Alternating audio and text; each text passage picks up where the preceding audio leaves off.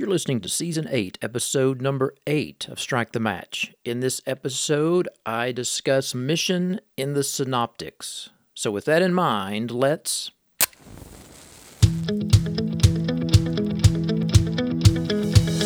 Welcome to Strike the Match with teacher and missiologist Dr. J.D. Payne. Strike the Match is a podcast that addresses matters related to missions, innovation, and leadership.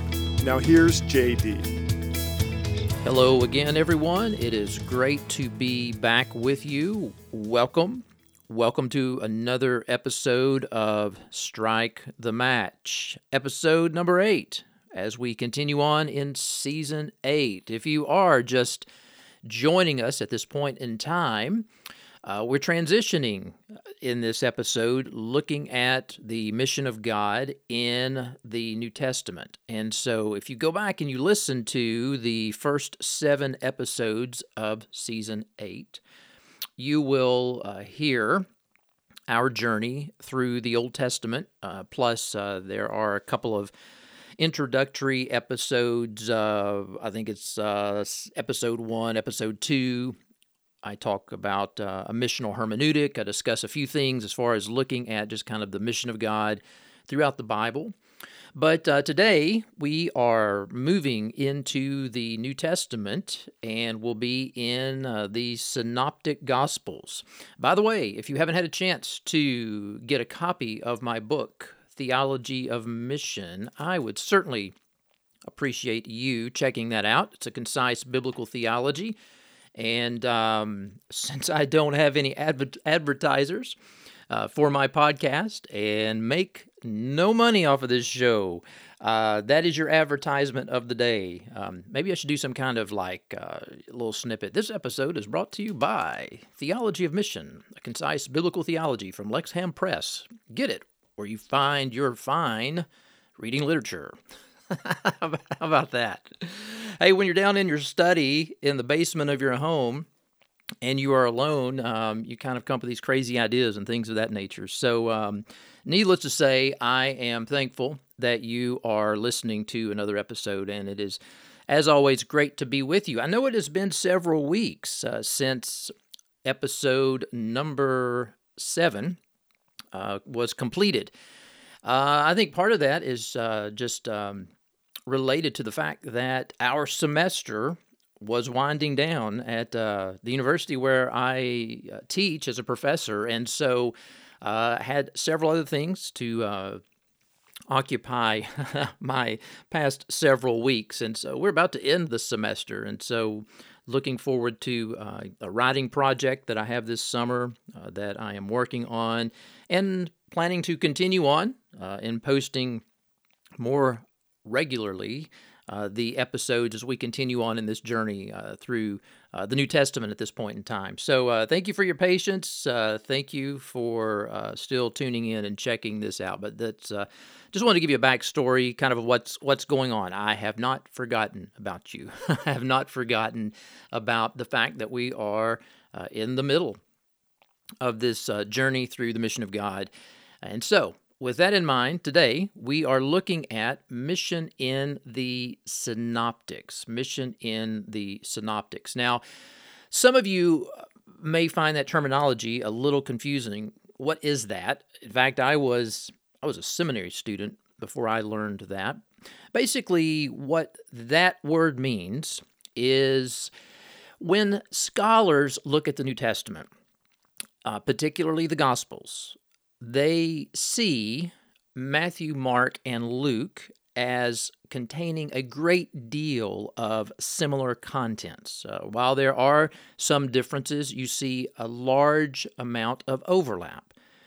With John's gospel, John is oftentimes treated as an outlier. It's often separate in uh, looking at uh, various themes related to uh, whatever particular issue is being addressed uh, when you're studying uh, the Gospels.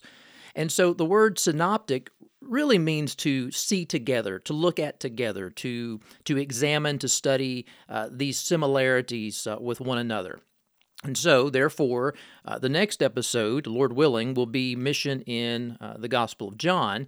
And so I am taking this episode to just talk about uh, mission in Matthew, Mark, and Luke, or what is referred to as the synoptics. So that's that's the reason for the language, for those of you that are unfamiliar with that terminology, but that's basically what it means. We're just looking at the first three gospels in this episode because there is so much uh, similarities between those three related to uh, many topics, but specifically our topic today, that of the mission of God. So let us jump in. Let us begin. All right, so here we go. When you look into the synoptics, tension builds as we trace the narrative from the garden through each of the Old Testament um, books and we look at the Old Testament uh, covenants that we talked about in the previous episodes. The, the biblical narrative of God's plan and engagement with the world moves from crescendo to crescendo as you're journeying through the Old Testament. Each covenant that we talked about in the previous episodes, each covenant develops God's relationship with his people and provides greater details regarding the restoration of all things. So, if you remember, we ended on the people of, uh, of uh, Israel being allowed to return back to their homeland when we concluded the Tanakh uh, in the book of Chronicles.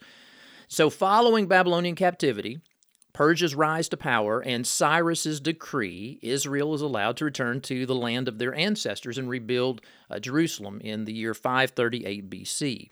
And so, by the conclusion of the Old Testament, Many of the promises of Abraham have been fulfilled. Israel is a numerous people. They are back in the land. Zerubbabel has rebuilt the second temple by somewhere around uh, 516, 515.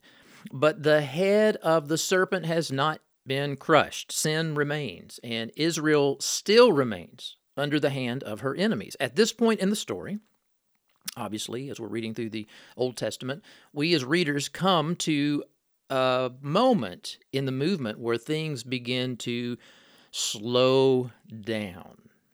And so, as we move into looking at mission in the synoptics, we're going to have to think about some things. We're going to, to think about the continuity that the Gospels provide between the Old Testament and what is the New Testament.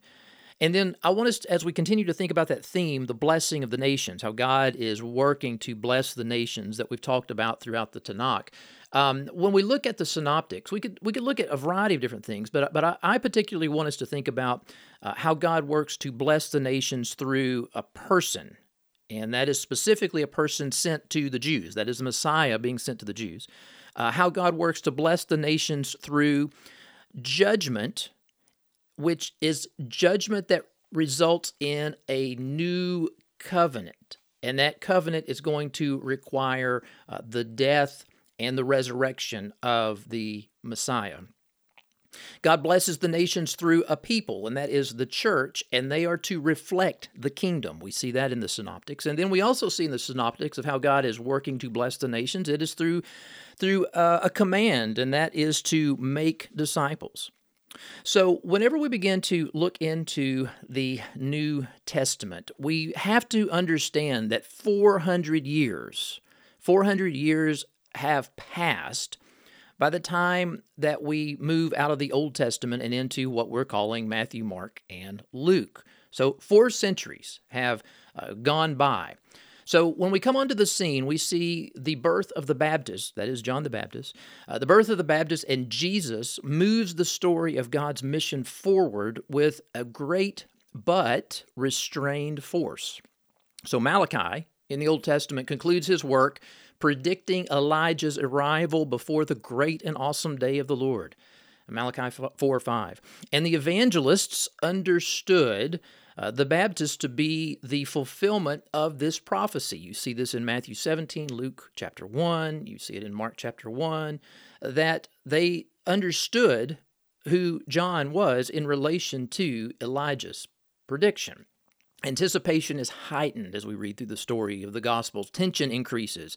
Yet, rather than a resounding cymbal crash, that would have been a great place where if I had like background music, I could, you know, hit the button and get the cymbal crash. Rather than a resounding cymbal crash, the Messiah arrives in a dirty manger.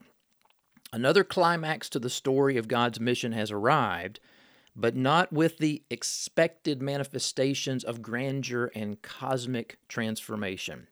So God continues to unfold his plan to redeem and restore throughout the synoptic gospels.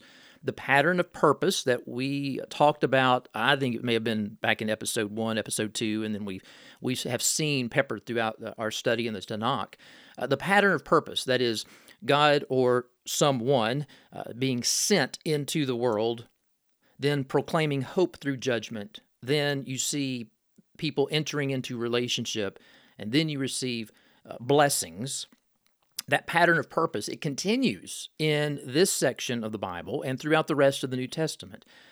So, as we begin to think about mission in the synoptics, we are asking questions about what was Jesus' relationship to the Jews and the Gentiles. Did Jesus even have a mission to the Gentiles? That's a topic that a lot of scholars have debated over the years. How do the synoptics understand the future ingathering of the Gentiles that we talked about uh, throughout our study in the Tanakh, particularly in the prophets? Is uh, the primary movement centripetal or centrifugal? Again, words that we talked about in previous episodes when it comes to the mission of the God, of God and the nations. Uh, what is the relation of the church to, to God's kingdom? It's an important thing that we also have to think about and keep in mind. So, divine uh, continuity, divine continuity between uh, what we call the Old Testament and the New Testament. So, something to consider, and that is God's mission did not come to a hard conclusion with the coming of the Messiah, nor did Matthew's gospel announce a new paradigm with a brand new foundation. We've got to keep that in mind. Rather, a transitory moment occurred. Jesus' mission continued the work of God. And, you know, I'll, I'll, point you in again. As you check out the book, you can see the, the references that I have there to other excellent books on the topic of God's mission throughout the scriptures. But uh, uh, Kostenberger and O'Brien's book, excellent, excellent book. I highly recommend. Uh, Kostenberger and O'Brien write the pattern, quote, the pattern of Jesus' mission thus bears a striking, striking resemblance to that of Old Testament Israel, which was called to be a mediatorial kingdom to the surrounding nations. Only subsequent to the cross and the resurrection was the gospel to be preached to all nations according to Luke 24. End quote. So, in other words, what Israel failed to do, Jesus did and established a kingdom ethic for his disciples to follow under his reign.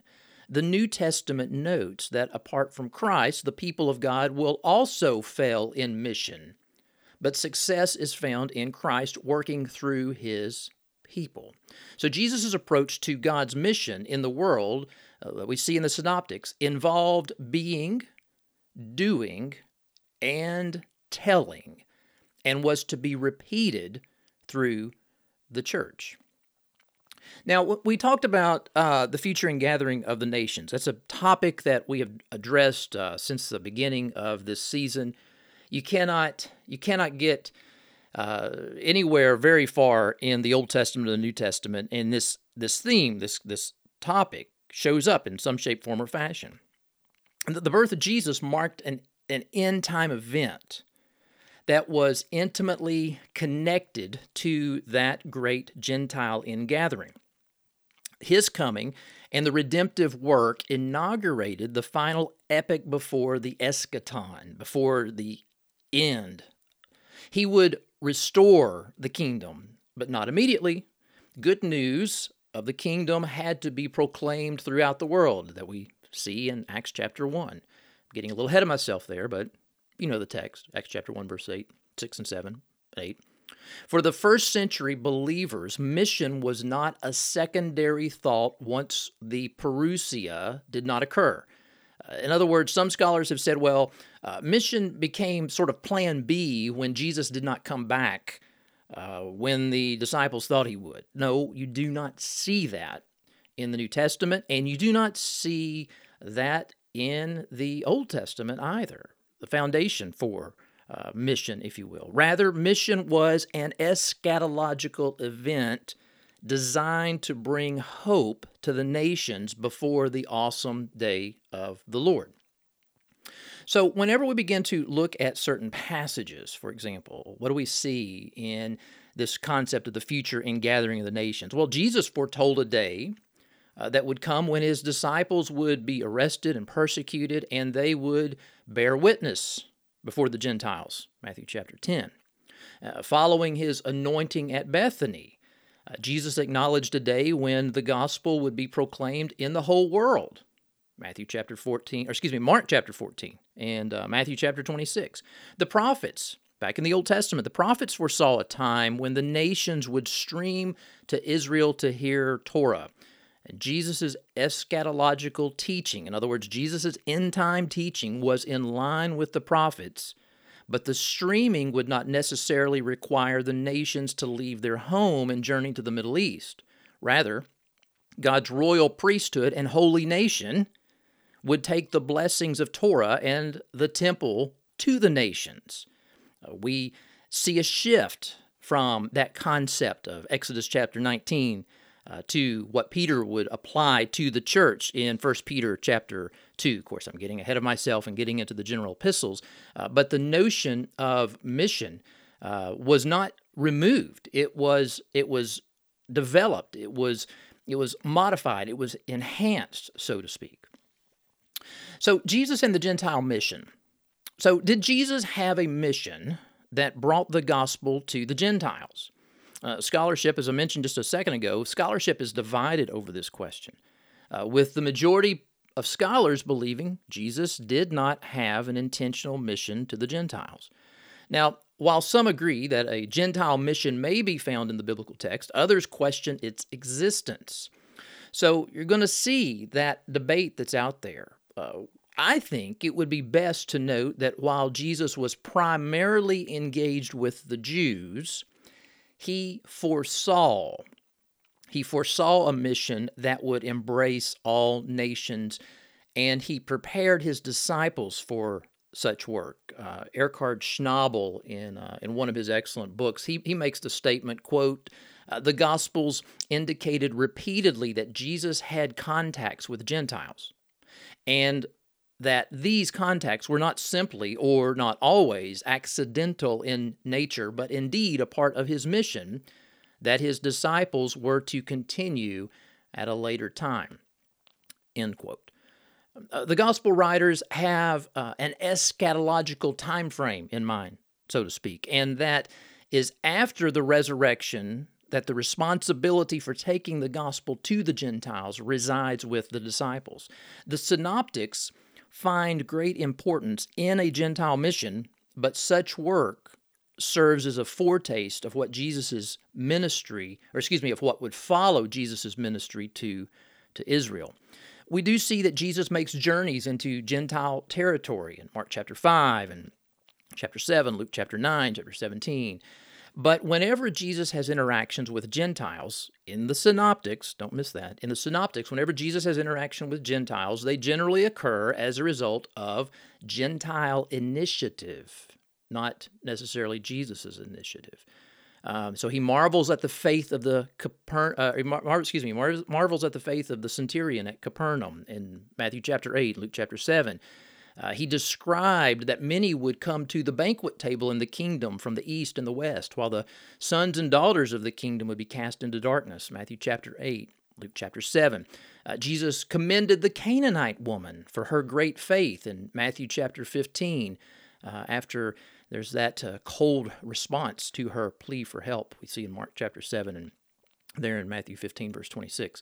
Uh, the Gerasene man is delivered from the demons in Mark chapter 5, but Jesus denies the man's request uh, for him to go with him, but he sends the man home to the Decapolis region to share what the Lord had done. Ten lepers are cleansed, but only the Samaritan returns to praise God in Luke chapter 17. You know, Matthew notes the fulfillment, or excuse me, during the triumphal entry uh, of Jesus into Jerusalem. Matthew notes the fulfillment of Zechariah chapter 9, verse 9. And, and as Jesus rides into Jerusalem, what will eventually lead to his eventual crucifixion, the context of Zechariah's prophecy is that the king who rides into the city is the one who will speak peace to the nations. So Jesus inter- Jesus' interactions throughout the synoptics with the Gentiles seems to foreshadow a post-resurrection period when the universal mission would occur before the day of the Lord. Um, we could go on. We could talk about references to the widow of Jesus' praise of the wi- widow of Zarephath and Naaman the Syrian and how the people of Nineveh would, would rise up and condemn the present uh, present generation. Um, Jesus doesn't always praise the Gentiles. We know that is the case in many of the texts throughout the synoptics. But let me kind of shift gears and let me talk about this theme blessing the nations through a person. So, blessing the nations through a person, Jesus sent to the Jews. It is important to remember Jesus is born under the law into a Jewish family. Jesus is described as the Messiah. Of course, we are well aware of that. The good news is to, according to Paul, the Jew first in Romans chapter 1, and be worth our time to check out what Mark chapter 7 verse 26 has to say about that. Matthew's gospel introduces Jesus as the one connected to Abraham's seed and David's eternal dynasty in chapter 1.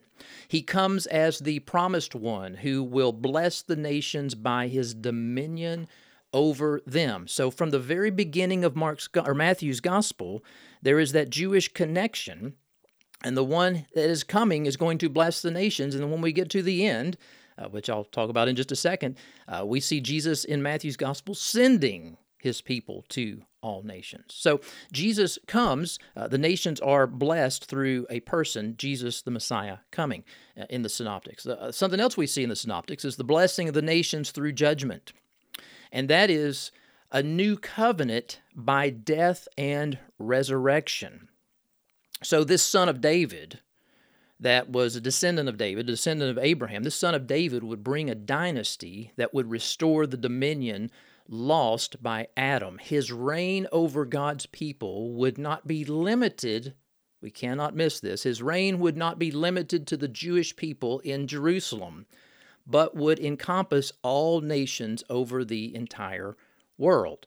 Uh, we see that the night before the crucifixion, Jesus establishes this new covenant with his disciples who gathered to observe the Passover in Matthew 26 and Mark 14, Luke chapter 22.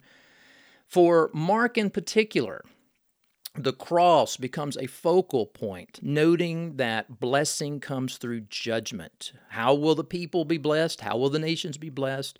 Judgment has to come. The fulfillment of this new covenant prophesied by Jeremiah that we read or we talked about when we were in the prophets is now unfolding as the gospel writers uh, would share. Jesus' sacrifice would make possible the new expression of God's people. And it would be this eschatological community that ushers in the kingdom of God. Their submission to the Davidic servant king would empower them for worship, witness, and service to a world quickly approaching the day of the Lord. But also in the Synoptics, we hear about or we read about the blessing of the nations, not only through judgment, not only through a person, but also through a people. And that is, we see in the Synoptics, the church is to reflect the kingdom. So, for example, Mark introduces Jesus' first words as the time is fulfilled and the kingdom of God is at hand. Repent and believe the gospel. His message of turning from sin was characteristic of and in continuity, as I mentioned at the beginning of our time in this episode, his message was in, was characteristic of and in continuity with the prophets. Everything the Old Testament pointed toward regarding the coming kingdom was imminent. The blessings and judgment of God were about to occur.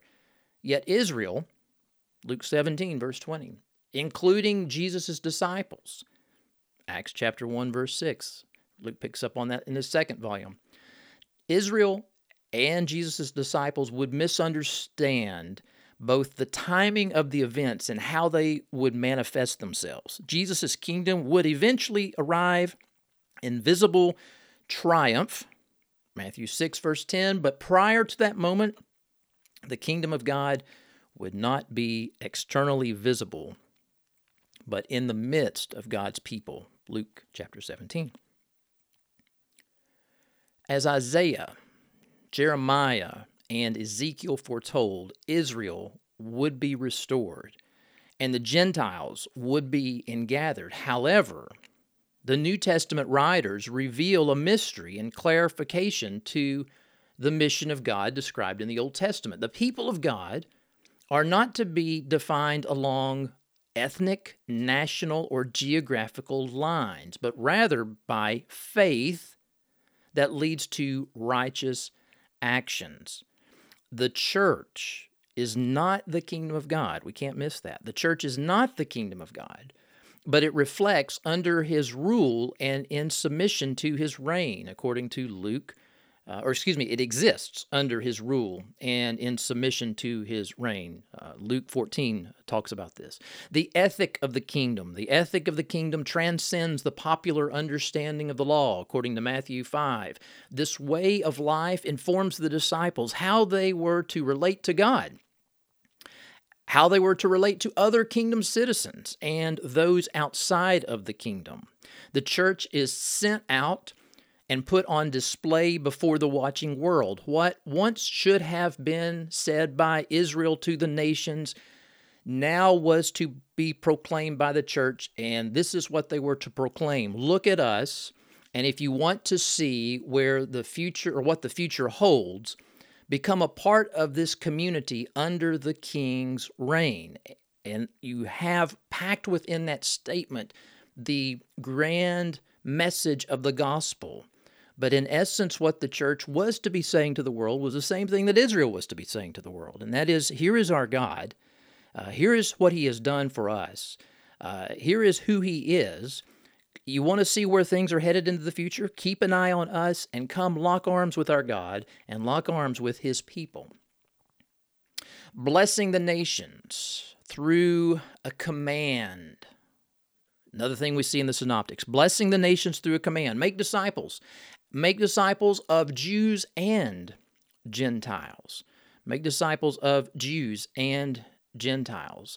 Um, J. Richard Middleton, in his book, uh, A New Heaven and a New Earth, Reclaiming Biblical Eschatology, he makes this statement. He says, In the context of the overall biblical story, the Great Commission is best understood as a rearticulation of the Abrahamic calling the vocation of the people of God to mediate blessing to all the nations of the world. End quote. An excellent way to think about this. When we tie this concept of what we see in the synoptics, that is the, the, the blessing of the nations through the command to make disciples, has a direct connection back to in you, Genesis chapter 12, Genesis chapter 15, in you, Abraham, and through you, all the nations will find blessing. They will be blessed. The Great Commission is found not only in Matthew chapter 28, verses 18 through 20, but the Great Commission is also found in Luke chapter 24, verses 46 through 49. Uh, I, I, will even step outside of of the synoptics for a second and i will say it's in john chapter 20 verse 21 it's in acts chapter 1 verse 8 and i believe that mark foreshadows the global work uh, of what the church was to do in Mark chapter 13, verse 10, and in Mark chapter 14, verse 9.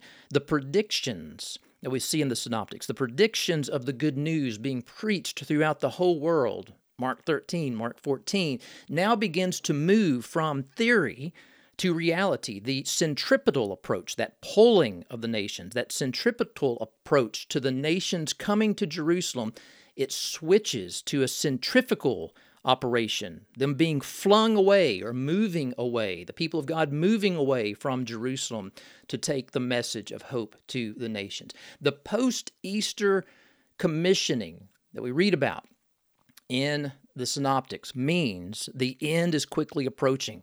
The time has arrived for universal proclamation and witness. An urgency exists. The disciples must go now. And that is the drive of the synoptics. So, to kind of wrap everything up uh, today, folks, in this episode, God's mission in the synoptics reaches a zenith with Jesus. Messiah arrives and establishes the new covenant. He is the servant, Davidic king, and Christ who not only seeks and saves, but gives his life as a ransom for many bridging the epics of the Old Testament and the New Testament. He comes to the Jews and spends the majority of his interactions with them. Gentiles are never turned away, but his teaching and ministry foreshadow the Gentile mission that will occur post Easter. He builds his church of the people of God and expects them to live in community with one another according to his kingdom ethic in relation to God, other disciples, and those outside of the kingdom. His gospel will be preached to all nations before the judgment. Thanks so much for checking out another episode of Strike the Match. Lord willing, we will continue in this uh, series looking at uh, mission in the fourth gospel, that is the Gospel of John, in the very next episode. Take care. You have been listening to Strike the Match with JD Payne. You can find JD on Instagram, Facebook, or follow him on Twitter at JD underscore Payne. And if you'd like to check out more books, posts, and podcast episodes, visit jdpayne.org.